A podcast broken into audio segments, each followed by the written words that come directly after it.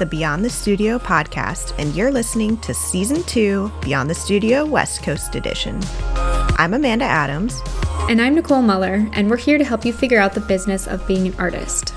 Here we'll share honest conversations with artists, makers, and business experts and dive deep into the work that happens beyond the studio.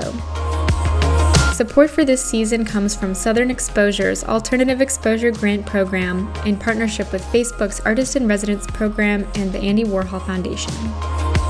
If you find value in listening to Beyond the Studio, we'd love to ask you to leave us a rating and review on iTunes. It's the easiest way to show us some love and to help others find the podcast. Thank you so much in advance for letting us know what you think and for supporting the show. You might hear some adult language used occasionally on the show, so please be mindful of those around you and pop in some headphones if needed.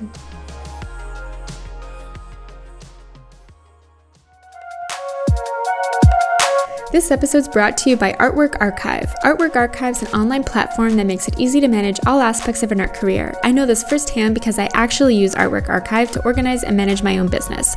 Artwork Archive tracks your artwork, sales, shows, and contacts, automatically builds schedules, and sends you reminders so you're always one step ahead. And for a limited time, Beyond the Studio listeners get 20% off when you get started with their free trial at www.artworkarchive.com/beyond. Start connecting with collectors, getting organized, and building your art career now. On today's episode, we will be interviewing Emily Gerard from Seattle. Thank you so much for being on the show. Oh, thank you so much for inviting me. It's my pleasure. Would you mind just starting out by describing your work for any listeners that don't know what it's like um, and just walking us through your journey thus far as an artist? Yeah, absolutely. So, I am primarily a painter, though I kind of always say painter, drawer, printmaker, anything in kind of the two dimensional realm. I am a Northwest painter. Uh, which means that I love the gray and the gloom and the subtle kind of earthy colors. I my work kind of looks like abstract landscapes if you were to just kind of describe it, but it actually has its root in figure drawing and my goal is in my painting is to present these kind of inanimate forms, uh, rocks, wall like deteriorating forms in a way that elicits kind of empathy that causes them to shift and move and look like a figure.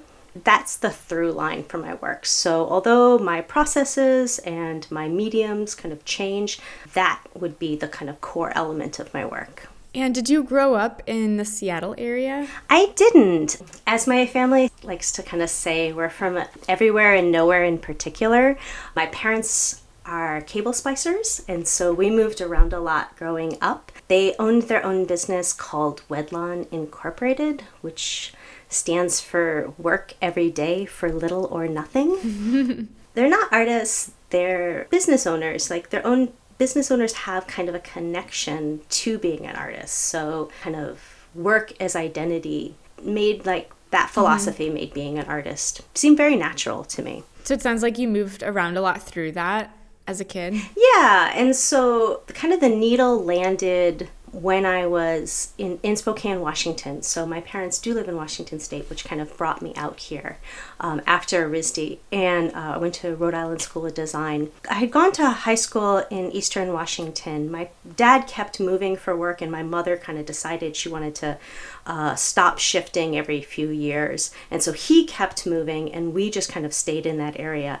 And I really kind of associated and defined myself by this space. We used to go to the peninsula, which is on the west side of Washington State, you know, six hours from where the dry desert that I was living in. And I just immediately kind of connected to this place. We would come out camping in Western Washington, and I could just feel like everything in me just kind of relax and feel like I kind of belonged here. So after school, I came back out here with uh, my husband and moved to Seattle. I've always been kind of focused on doing artwork. I'm pretty one sided. And so after high school, I applied to Rhode Island School of Design and went there. And I loved it. So, Rhode Island School of Design is a four year art college, so it's completely art centric. And it's very hard. Mm-hmm. I had heard that it was the hardest school to get into, whether it is or not and decided that's where I was going to go. And Were they doing the uh, the bike drawing submission at the time? they were. I think they always have done that silly bike drawing submission. I started my drawing when I was a, my bike drawings when I was a freshman in high school. I was like i had heard about it and I like just like drew bikes and drew bikes and drew bikes. you know, like you're like I gotta practice. I'm gonna this. get these bikes down. And I mean, the the truth is that like you know, in hindsight, they proposed this idea of a bike and then look to see your creativity in approaching it. But you know, I I didn't come from an art background. I that I just knew I wanted to make things and wanted to draw. And so I was just like, I'm gonna get every single little spoke and I'm gonna like like I'm gonna show that I can really draw this bike. For me, both kind of in connected with my family and just kind of deep inside me is this idea that like value is based on work and time and that was true when I was young. That's true to my family and how they kind of live their life.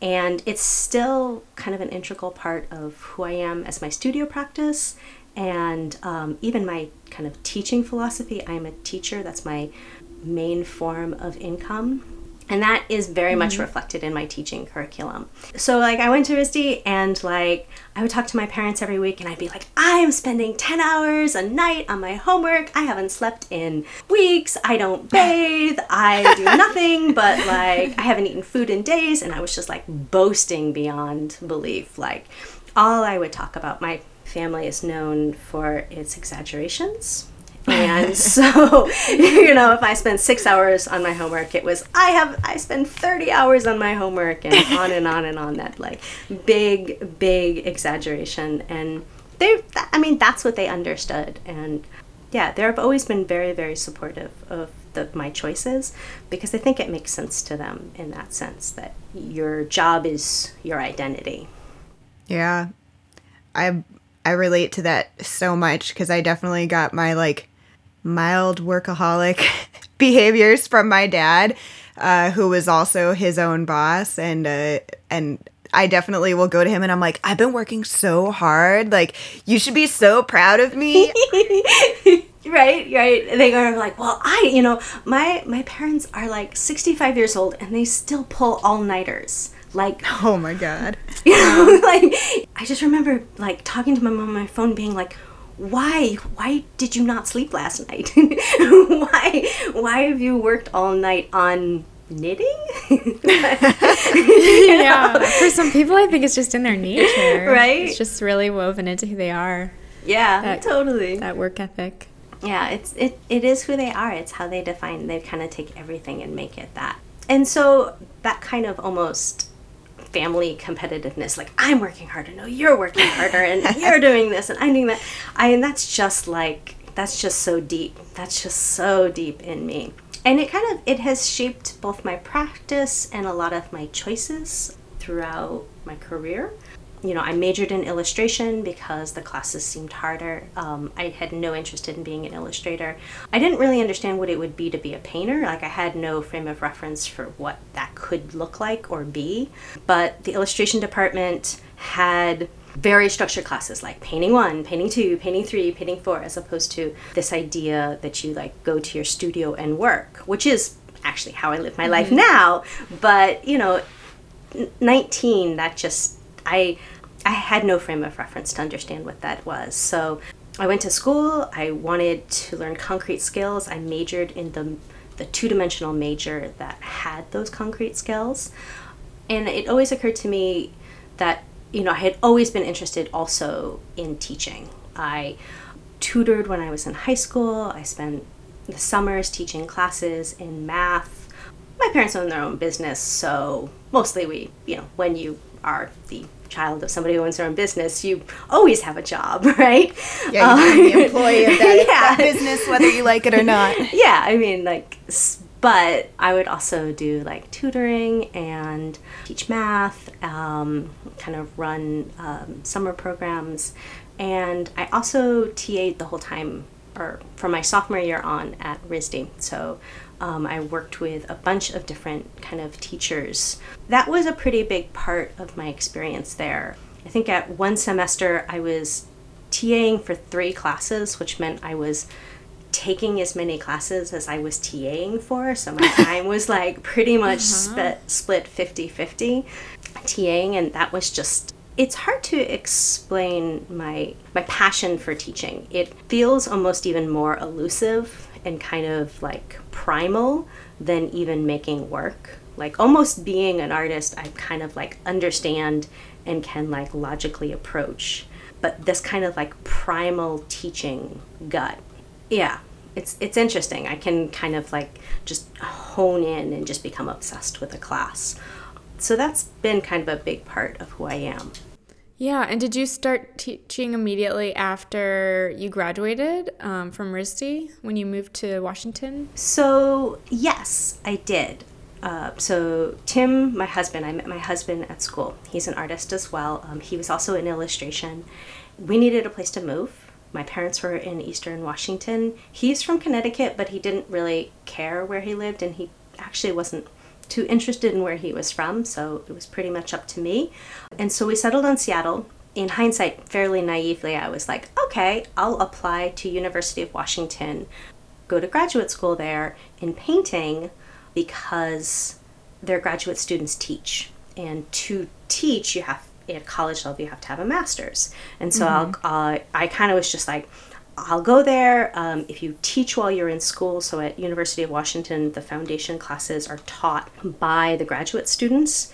And so the drawing classes um, figure drawing classes a lot of um, the painting classes no but um, those beginning classes are all taught by the graduate students. So i was like i'll go there i'll teach in their program I'll get my master's so that I can teach.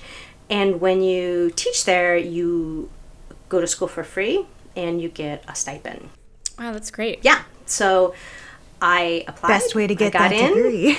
and I got teaching positions while I was there. The first quarter, you have to TA with another faculty, mm-hmm. and then after that, you you can qualify for teaching. And I taught the whole time I was there. After that, so yeah, I kind of went to it pretty quickly.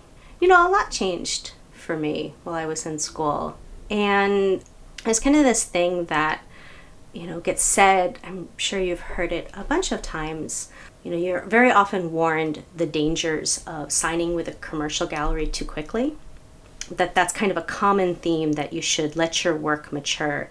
And that was something that was said over and over again. And I kind of translated that into teaching. You know, as you can kind of tell, I had gone to like elementary school, high school, college, graduate school, dun dun dun dun dun dun dun, and was very involved in teaching. And I kind of graduated in 2004 with a master's, loving teaching, having taught pretty consistently, and realizing I had always just been a student teaching something somebody else had taught me. Similarly to that idea of the danger of signing too quickly with a commercial gallery, I always felt kind of a responsibility to my students. I couldn't just like go from being a student to then just regurgitating to my students something somebody else had taught to me and i needed to figure out who i wanted to be as a teacher. So i actually when i graduated didn't apply for teaching positions which was weird because that was like it wasn't that weird but it was what you know we were all kind of doing. We graduate you start applying for positions and even though i knew i wanted to be a teacher i was decided to just step away from the academic life for a bit because it was just everything. So I got a job in an art store, which meant I had a 50% discount on art supplies. Hey. And yeah, it was amazing and minimum wage. which was less, less amazing. amazing. yeah, less less amazing, and then you just kind of spend it where you make it. Um, yeah. make it where you spend yeah. it, and um, painted in the evening and weekends. My husband and I love Seattle. We adore it. Um, we fell in love with it as soon as we moved out here. We've lived here for um, since 2002, and we just don't want to leave. But that has like pros and cons. When we moved out here, it was affordable. It's not anymore, yeah. um, like most places, and it also doesn't. It doesn't have a lot of schools to teach at. So its art community is amazing and wonderful, but it's hard to make a living doing it. And it, there's not a lot of people who buy work here. And there isn't a lot of schools to teach at. so we're we've always been kind of like stuck between this thing where we absolutely love living here and we've made a choice to live here but then we also know our uh, it, for myself my kind of profession isn't here so we've had to kind of change like how we decide to to navigate that luckily tim kind of figured out early on he was in illustration and he was working at a grocery store and there had always been a goal that like I would get a job and I would support us through my teaching.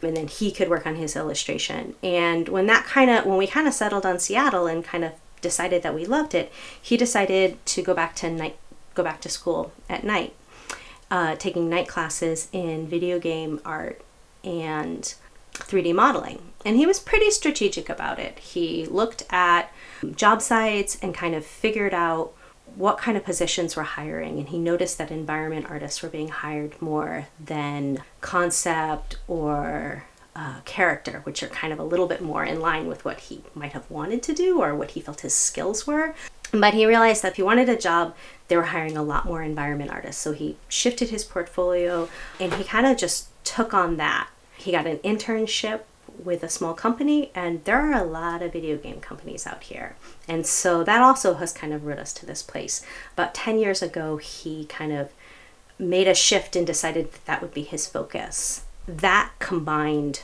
with teaching and showing is how we kind of solidify our, our space in here it was kind of wonderful to watch him do that. It was really kind of nice. He's, as I said, he's an artist as well. He's still, you know, moving completely to the digital. He kind of still does a lot of printmaking, um, which is another kind of big part of my studio practice as well. I feel like it's so easy to underestimate the need to be strategic when you plan on being a quote unquote professional artist and just mm-hmm. how much is involved with figuring out how to get the job you want it or create the job you want and it's really nice to hear you mention that because it's I know when I went to school, I like I didn't have a plan. I was like, I want to be an artist, but that's vague. It's super and vague.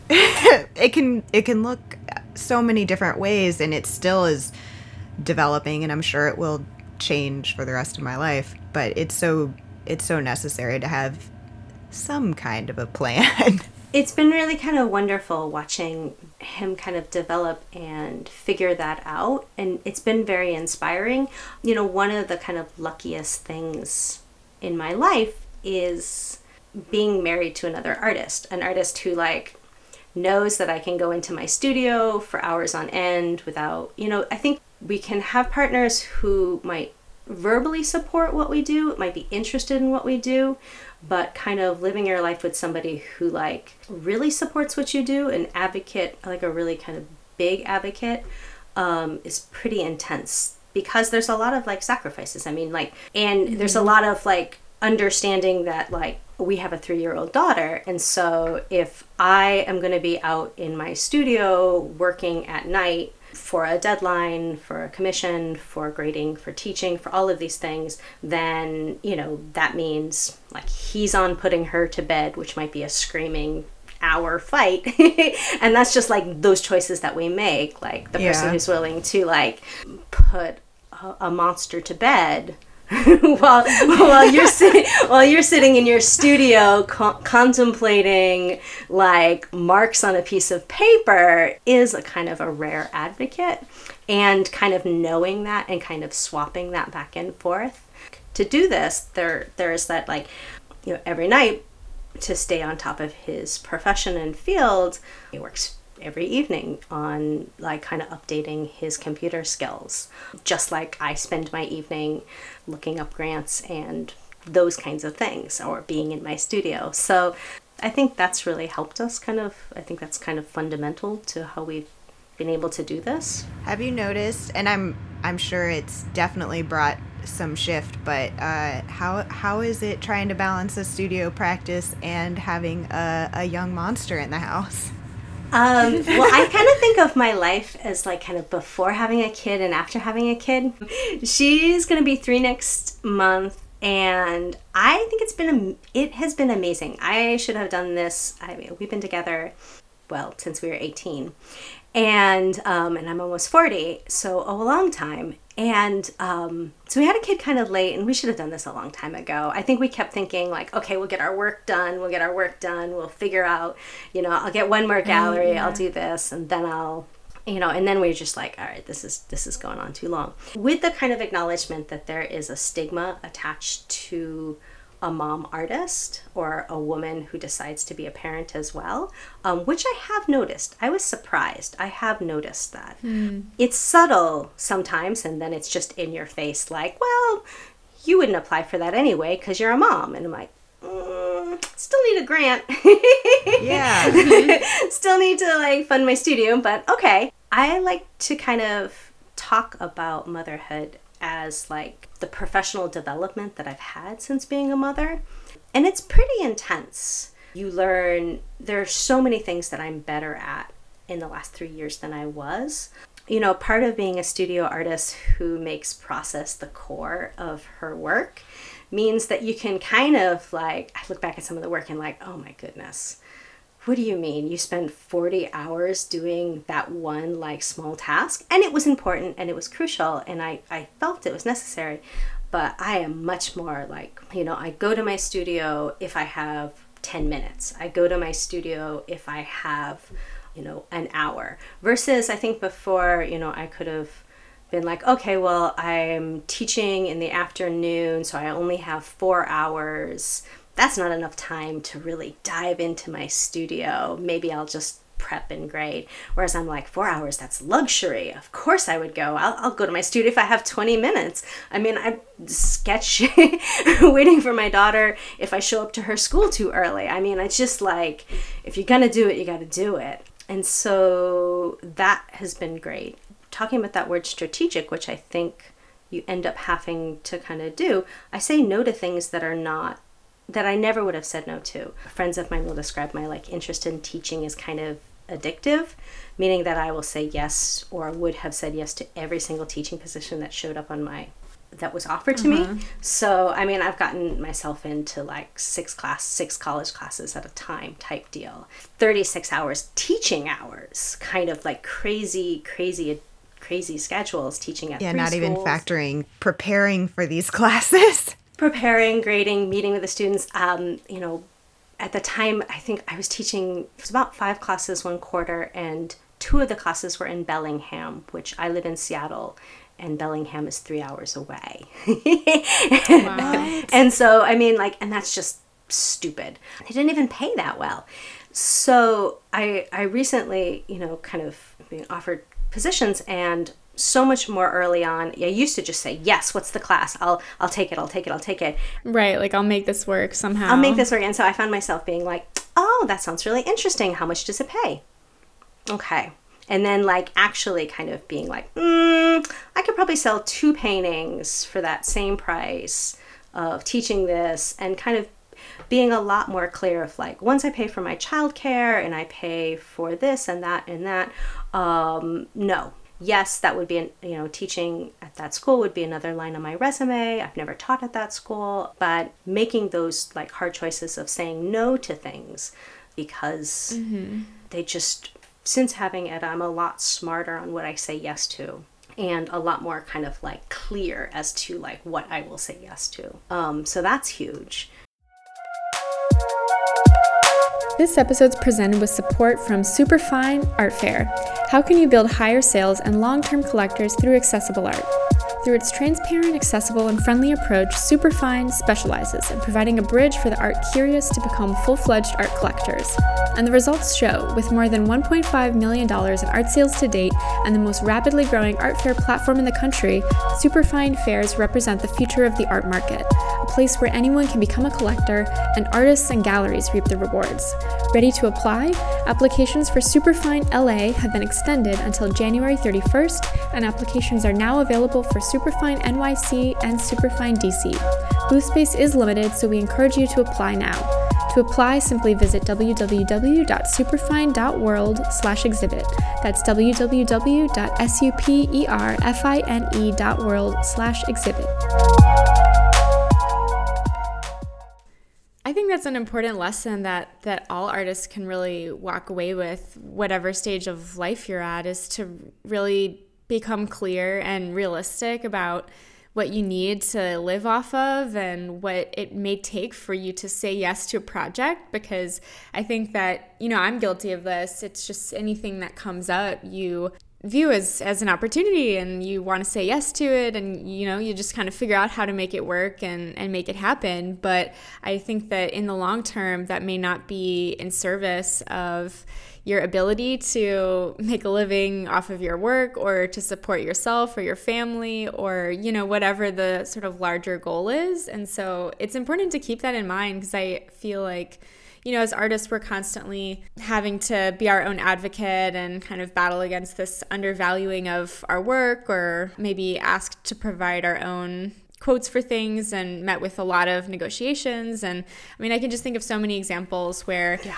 pricing out your your work or your skills or knowing what you need and being confident and comfortable asking for that um, is a really hard thing to develop mm-hmm. i've heard that that is that can be a starting point is is getting really clear about what you need to to live and to thrive in your life and then breaking that down to okay what would i need to say yes to this teaching gig? And then being able to compare that to to realize, well, if I were to sell two paintings, this would equate to the same amount of money that I'd be making through this teaching job, but I wouldn't have this six hour commute to make. yeah. And that's costing me time and money. And so just weighing all of those things against each other, I feel like is is a really great example of being strategic about what you do say yes to. And I know that I need to put that into practice more so that again, you're not just taking everything that comes your way, but you are really making progress. Yeah, and at some point you start kind of looking back at these like small little bits of experience. And I, I feel like it's almost like early on when you're just starting, you say yes to everything so that you can kind of really see if it works, see if that does. I mean, I think of shows that in hindsight were just ludicrous that I said yes to. But I, you know, like crazy, you know, a convention that's coming to a city that asks you to hang their work and they're not going to give you any money, but they won't take a commission, and you realize that you've hung their, your work in a space that's not lit, that has no signage. Right, it's like hindsight's always twenty twenty. Yeah, and afterwards, you, you they you they you realize that they lost your work and they like they've left and they don't even oh like care that they've lost like your work and you're like you spend like days hustling and they've thrown it in a closet.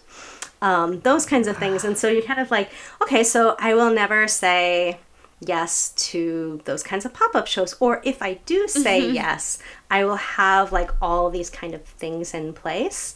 I kind of recently was invited to give a talk at a school um, kind of similar topic actually professional development and my response was okay well that sounds great. Do you have a stipend? Are you going to pay me for me to come and talk to you about this. And I don't think I would have done that before. But most schools do have a little bit of money, a little bit of stipend. And I think that, like, knowing when you can say, ask for more money, knowing how, when somebody kind of approaches you, as a fine artist, I get kind of approached by interior designers quite a bit. I think we, you know, one always does. And mm-hmm. kind of knowing um, like the steps to proceed like okay well these are my prices do you have a budget for it asking the interior designers for references to other galleries that they've worked with. Oh yeah. I, I think there have been moments where like, you know, an interior designer would like contact me and I'd be like, okay, sure. How do I get my image to you so that you can put me in your mm-hmm. proposal and how's the commission work? And now it's kind of like, okay, this is my budget. Okay, you're still on board. Okay, I now I'd like to like talk with other you know, give me references of three galleries who you've worked with. That is actually really useful information. And sometimes you'll talk to another gallery and you'll be like, Have you worked with this client? And they'll be like, Yeah, they kind of always lowball you. They always do this. They tend to not fall through. Just be warned. And you're kind of like, Okay, well, you can still work with them, but you go into it with this kind of knowing what you can ask and knowing that you can ask for kind of that supportive material. And that yeah. um, i think that's kind of been horrible to learn lessons but you know invaluable hopefully one step at a time. Yeah you're right there's no substitute for a lived experience. Um, but also i think that's a great note to ask others and to learn from their experiences and to let that inform your own decision making too. And to talk to other artists about it. I think community is crucial. I mean, painting is lonely. It is a lonely, lonely work. And when I first graduated from school, my community was just my fellow students. And so that process of like realizing how important having other artists and talking to other artists and kind of the kind of solidarity, which is what's kind of always drawn me to printmaking and kind of being involved in um, organizations like Seattle Print Arts. And even though I, I am a painter, I, I always kind of return to printmaking again and again because it has that community. That I think is crucial. So having, because you face a massive amount of rejection, as you guys well know in yep. every kind of form. yep.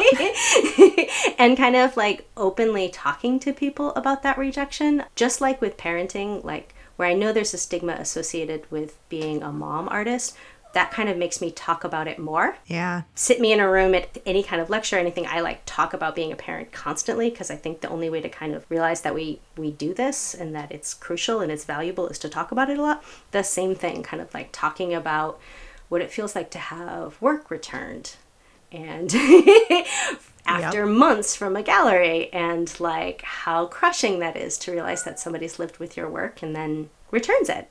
It's humiliating and it's embarrassing but once you like tell one person that story then they're like oh yeah that's happened to me. Or well this is what's happened this horrible thing has happened to me. And you can be like yeah but yeah you know like support each other and just kind of like openly um, talk about our vulnerabilities. Yeah. It makes such a big difference. I know, so I'm in the like more maker side of the artist world. Um, and I do a lot of like craft shows and markets and whatnot. I always am talking to fellow artists at these events because they're doing events I've never heard of and they can give me the lowdown on like what's worth it, what's not worth it. And it's so helpful to to share those experiences with other artists because like there was a show that I had been doing for several years and then I got rejected to be in it this year. And I was like, what happened? What? Why don't you like me anymore? What did I do? And then I talked to another artist who is so incredible. Like her work is absolutely phenomenal. And I figured that she must have been doing that event as long as I had. And she was like, Oh yeah, I just got in for the first time. And I'm like, What? what? Yeah, like, exactly. like she was like, Yeah, I got rejected like six years in a row. And I was like, okay, this is not personal at all. This they're just on some rotation trying to to to cover, you know, as many people as they can.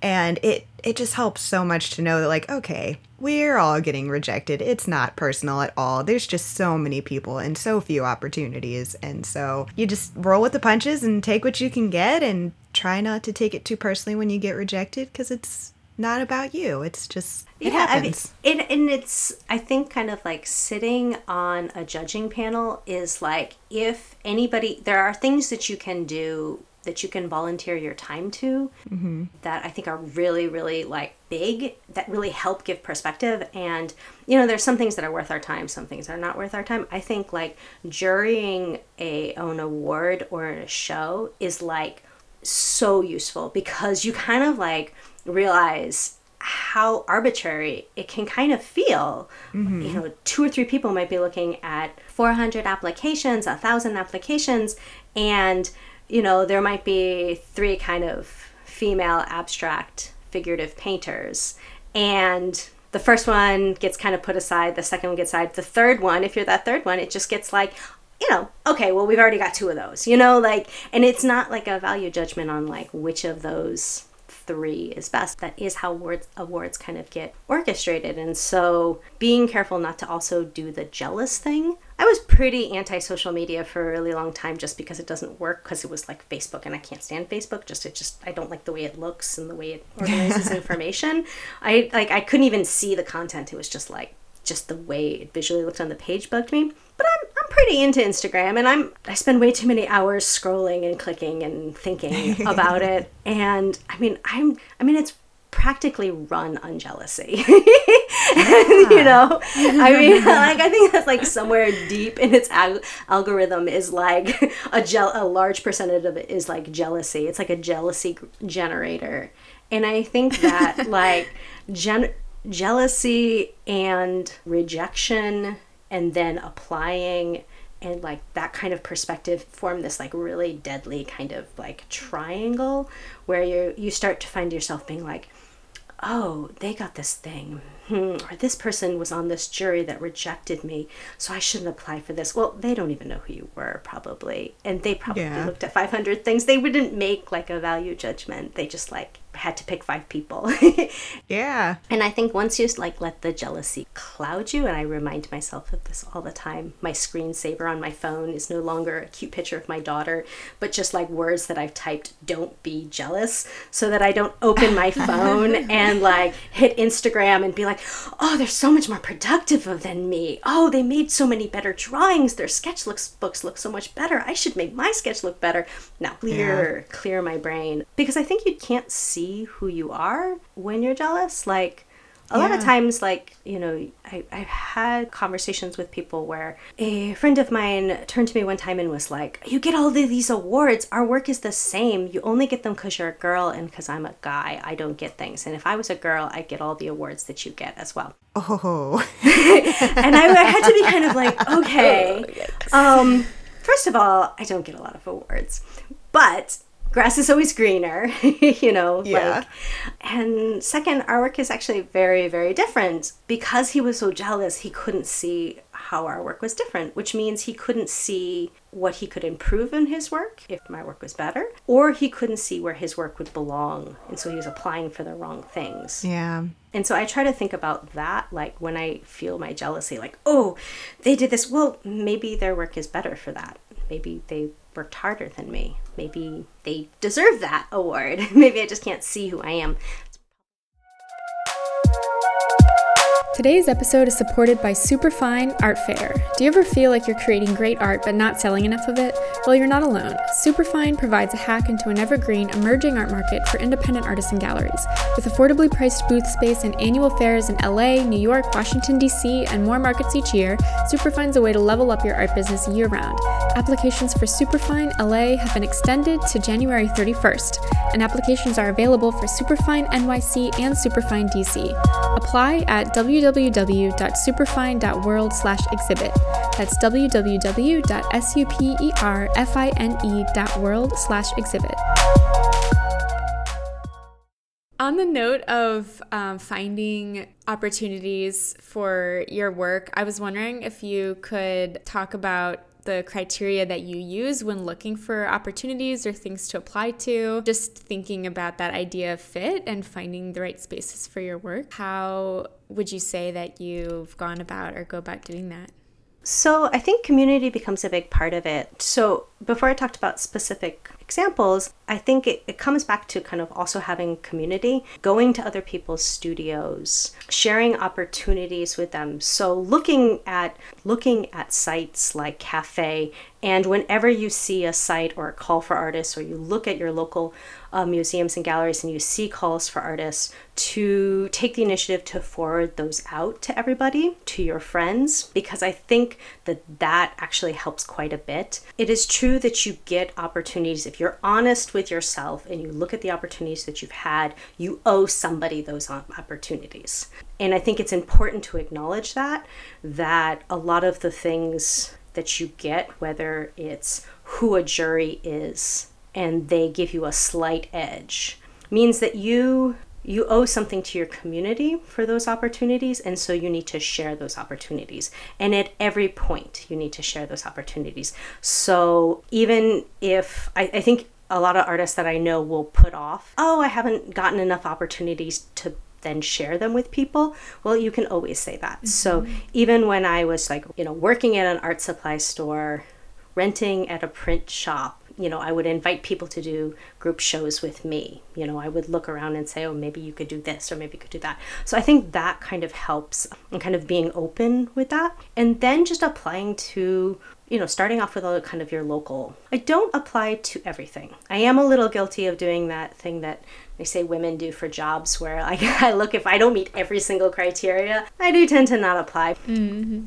But I do apply for all my kind of local and I don't take it personally when I don't get in, which I very rarely do. And I look for opportunities to kind of use whatever little thing I have to kind of move to the next thing. So it might be I got lucky and applied for the Betty Bowen, um, which is an award given out by the Seattle Art Museum. In 2006, I was a finalist. And as soon as that kind of happened and I was a finalist, I kind of like looked around and was like, okay, well, I'll contact this gallery. And I got a small award, so I was giving a lecture, and I contacted several galleries and invited them to come see the talk. I mean, they knew what I was doing. I was asking them to be interested in me. Yeah. But letting those little things kind of grow. Yeah, riding the momentum off of those little wins to help generate new yeah. opportunities. And then bringing somebody else with you, like any little experience that you gain, kind of sharing it. So I've done a lot of like interviews for grants that I haven't gotten and studio visits, and I can list all the things I've done wrong. And so whenever I know anybody who is a finalist on those grants, I share like these are all the things I did wrong. Do you want me to come to your studio and look at your stuff for you cuz I don't want you to go through that again. And Wow, that's so generous to really set them up for success and and then being honest that somebody else did that for me you know mm-hmm. like yeah. um, you know i think it's really easy to think that because especially painter uh, being a painter i go into my studio and make my work i think it's the work that's doing this but having done a lot of printmaking, having associated with a lot of printmakers, have associated with a lot of different teaching organizations, the philosophy in those communities is like community, is like take care of everybody, build, mm-hmm. make portfolios where we all kind of make work and apply together, and kind of trying to do that. I do do the kind of traditional path of like representation by a gallery. And I really like that relationship. Like, I'm not very good at negotiating prices with my work I'm not good at completing sales. And so understanding that I give a gallery 50% for that is pretty crucial to me and kind of knowing what my own limitations are. Francine Seders gallery started representing me back in 2006. I contacted them and they were one of the people who were interested and after I became a Betty Bowen finalist. I showed with her until she closed. And she was kind of like an established gallery, but kind of wonderful. Like she was completely hands off. She let me do whatever I wanted. Um, she didn't dictate what my work was. And kind of understanding that that meant maybe the sales weren't as great because galleries that have a more kind of heavy hand tend to sell a little bit better. That just is kind of reality. But I wasn't interested in going that path. I was lucky enough to kind of like show with her for kind of a while until she closed. And then after that, I kind of realized that I wanted to show with galleries that I really wanted to give them my 50%. Like that me giving them, I, me making a sale and giving them 50% was doing something really special mm-hmm. for myself and for for them that we had this like a relationship. I'm with a gallery right now called Bridge Productions, uh, run by Sharon Arnold, and I really kind of believe in the shows she puts on and the work that she does. She has the artist that she represents, and then she puts on a lot of other really kind of important shows. And I like the fact that my 50% goes to help support that. The 50% of my sales go to support that. So even though I'm kind of an abstract painter who makes kind of quiet paintings, I can help support more um, politically, socially conscious shows. And that is really crucial to me. Yeah, that's a really nice way to think about it too. That by gaining success on behalf of the gallery that you're working with helps to support all the other other artists involved, and that sort of by way of that you're supporting those artists and their work by all being a part of this gallery together. Yeah, I mean, I think that sense of community and that sense of like you just give all your knowledge without competitiveness to somebody is what teaching is about. And mm-hmm. I mean, that's why I like to teach. And I'm not always successful in my work to do that. I mean, I'm as petty and jealous and competitive as every human being who ever had an Instagram account. But I like at least try. Yeah, we're all human. Right. that's a really beautiful perspective to to strive for, to position yourself as a giver within your community in whatever way that looks like and to realize that you have this power to extend opportunities for others at whatever stage of life and work you're at, even if that means being proactive about, you know, seeing an opportunity that someone you know might be a great fit for and just sending that link over saying, Hey, I saw this and I thought, mm-hmm. you know, you should apply. And I mean, those little things I think are easy to to dismiss or just not to do because they are so small, but realizing that that can have a really big impact um, for another artist and that the same is true for if someone forwards something to you that you otherwise wouldn't have known about and you apply and you end up getting that opportunity. I mean, that person was really crucial for you and Totally. So just recognizing that is so important. And I love how much you speak about just being generous and um, making that a priority, um, even in, in talking about opportunities that are coming to you, sort of flipping that around and then instead asking yourself, well, what ways can I extend opportunities to others? There's so many amazing uh, role models for that who I keep kind of like, I call it like different people guardrails in my life, even if I'm like kind of only know them from a distance. So, one guardrail is the person who suggested that they would have all the same opportunities if they just didn't have a penis um, they're a guardrail for how like jealousy can like cause you to be blinded by your own work. And yeah. somebody um, like you were mentioning that you're interviewing uh, Juan Alonso for um, this podcast. He's another guardrail. His commitment to other artists and his ability to put that into words and to kind of point to other artists is like mm-hmm. a role model. So he is a role model. Um, Amanda Knowles, who is kind of one of these, like takes care of her students above and beyond, and as a printmaker, goes to every single lecture, goes to every single art opening, and sees that as crucial to her studio practice and understanding her studio practice is another guard guardrail. Like, you know, you kind of define yourself by these people, both kind of negative, like I don't want to go there, and like aspirational. I like want to head and be as good as them. And of course there's, you know, we all have artistic goals, but I think it's also important to have emotional guardrails or emotional examples of how to kind of navigate through this because it can feel like you're making it up as you go. You don't really actually know when you should say yes to an opportunity or no to an opportunity. Or, like, how do I deal with the fact that I've had this massive rejection? Some rejections are just you apply and you don't get in. Who cares? Yeah. And some become very personal when they mm-hmm. they spell it out for you why you were rejected and yeah. they make it unequivocal we just don't like you. No. I just don't like you. Emoji wink. you know? Well, there's that spiral that's so easy to go down if you don't create that frame of reference for yourself, which it sounds mm-hmm. like mm-hmm. you're describing is is giving yourself other points of view and perspectives to to sort of base th- that feeling off of. And I mean, that's how you prevent yourself from just going down that hole of I'm the worst and it's all very mm-hmm. personal and Mm-hmm. Which you know, gets so into your studio. For some people, there's nothing as unproductive as pity for yourself. And that's why I think to kind of go back to like why being a parent is a really great professional development skill. Um, so we should all breed so that we can be better artists. is that uh, you know it kind of keeps thing in perspective. Like, all right, mm-hmm. just you got two hours. You finally got her to take a, a nap. Like you know get off instagram. This is your only chance. And like that kind of keeps things really really clear. And stamina you know. I thought i worked hard. No. No.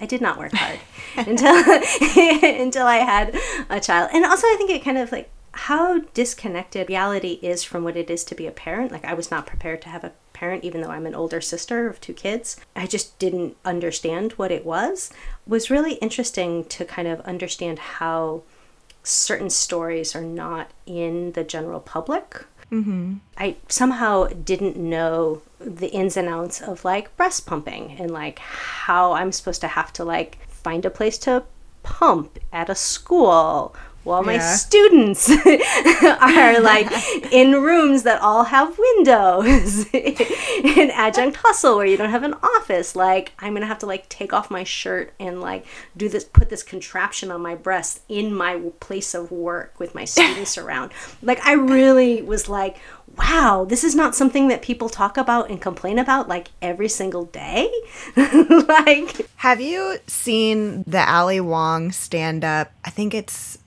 Oh, I, was I just can't remember. I can't You remember told me which about it, one. Amanda. I watched it. It was so I haven't funny. seen it. So it's- she has two stand-ups. They're I think they're both on Netflix. Um, I can't remember. She basically talks about all the weird shit that happens to your body when you become a mom. She's like, no one tells you you can have blocked milk ducts and that you have to hire someone to come unblock it. And like, no one told you that you have to wear this like crazy underwear after you've had a baby because your body's not done yet. And like, right?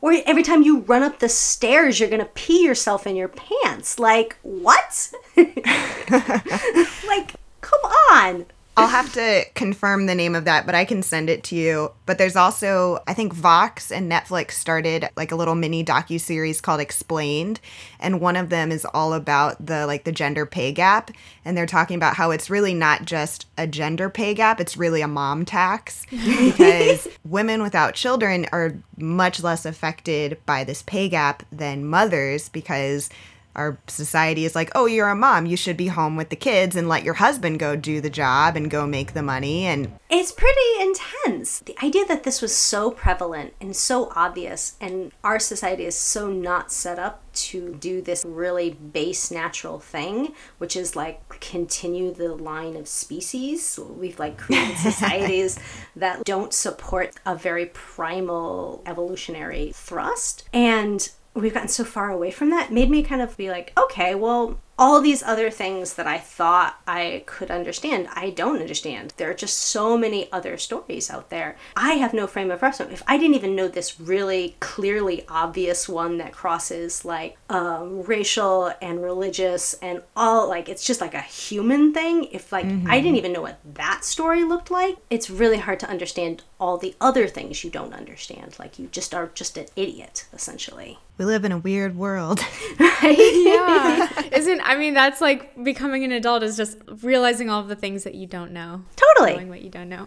totally exactly i think that's perfectly said i think that's absolutely perfectly said yeah. I, I appreciate, I mean, Nicole and I, neither of us are mothers, but I appreciate you talking about that because I know we definitely do have moms listening who are trying mm-hmm. to figure out how to balance it all. And I think that there's, and you mentioned this, and I, I just want to continue to drive this point home because I think it's so necessary. Becoming a mom has made you a harder worker. You you've understood time management so much better than you ever did before. You're more qualified than you've ever been because you have this whole new set of skills and you're making it work out of necessity. And it's so stupid that people value moms as you know less qualified or thinking like oh if you're a mom your brain's not going to be in the game. You're going to be just thinking about your mm-hmm. kids all day long. But it's clearly made you more skilled and and maybe even more hungry for your work. I'm a better artist. I'm a better artist. I think it's Yeah. like it's only been three years so it's almost embarrassing to admit how much better an artist I am. but I am. Um, I think the best the best thing I could have done was, you know, get knocked up earlier. I'd be I'd be amazing. I'd be a fantastic artist. But, you know, there it is. Emily, was there anything that we hadn't really touched on that you think is important to talk about, or any really important experiences that you've had that you would love to share? I think we kind of touched on a lot of them. Desperately learning not to try to be jealous as like its own form. I'm a, a parent preacher, so there's that. and I think just kind of like as a fine artist, as kind of a development along my work, one of the things that comes up a lot or that I kind of like struggle with a lot is like that idea of how you figure out what your work is and that the work that you make or that you enjoy making maybe not the work that you like looking at and like kind of coming to terms with that i think is always kind of an interesting conversation. Like that idea of the work you end up making may not be the work it's the work that you will go and make no matter how tired you are it may not be the work that you think you like. I think that's always kind of a constant struggle. I'm a big proponent of being vulnerable in their work and making and then looking around and kind of supporting other artists who are willing to be vulnerable. So yeah that kind of covers everything Oh, thank you so much for being on the show. This has been an awesome conversation, and I'm so excited to share this episode with our listeners. thank you so much for making the community so much richer. And I mean, I talked a lot about doing community, but like, come on, you guys are like really living that. So thank you very much. oh, thank you. so. And well, likewise. I mean, you're clearly such a big part of your Seattle community, and it's been really fun talking to you and getting to to know that scene a little bit um, through your eyes. And thank you for all of the generosity that you share with those around you too. Excellent. This is such a great conversation. I'm really pumped about it because I think a lot of the motivation with us doing this podcast and your generosity and contributing to your community is very similar. Like, I know I'm constantly trying to remind myself to stop comparing my worst moments to other people's highlight reels because it's mm-hmm. just it's bullshit and it's unnecessarily cruel to myself and I think we all kind of do that to ourselves and it's so badly. it's so important to remember that we all have really rough days and we all have really awesome ones and don't compare your worst day to someone else's best day because it's mm-hmm. just yeah and realistic. like you know like there's always that moment in which you like even when you post something to instagram like like you know the behind the scenes right yeah comparing that to what somebody else's behind the scenes could look like and be just like okay. They want to they want to show their best selves too and we should let them. Yeah. like you know uh-huh. right? Yeah. Oh thank you so much. Yeah thank you so much. This has been awesome. I'm really grateful that you came on and that you are making beautiful work and putting it out there and helping your community and that's it for this episode of the Beyond the Studio podcast. You can find show notes, references, and a brief summary of our episode over at our website, beyondthe.studio.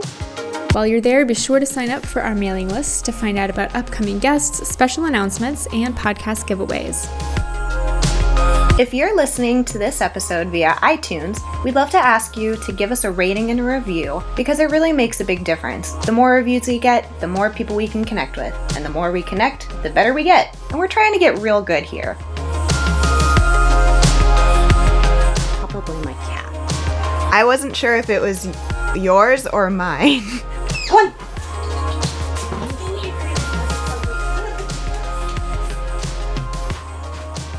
Usually my cat is like crawling across me, like rubbing up against the microphone. I'm like, Brussels sprout, give us some space.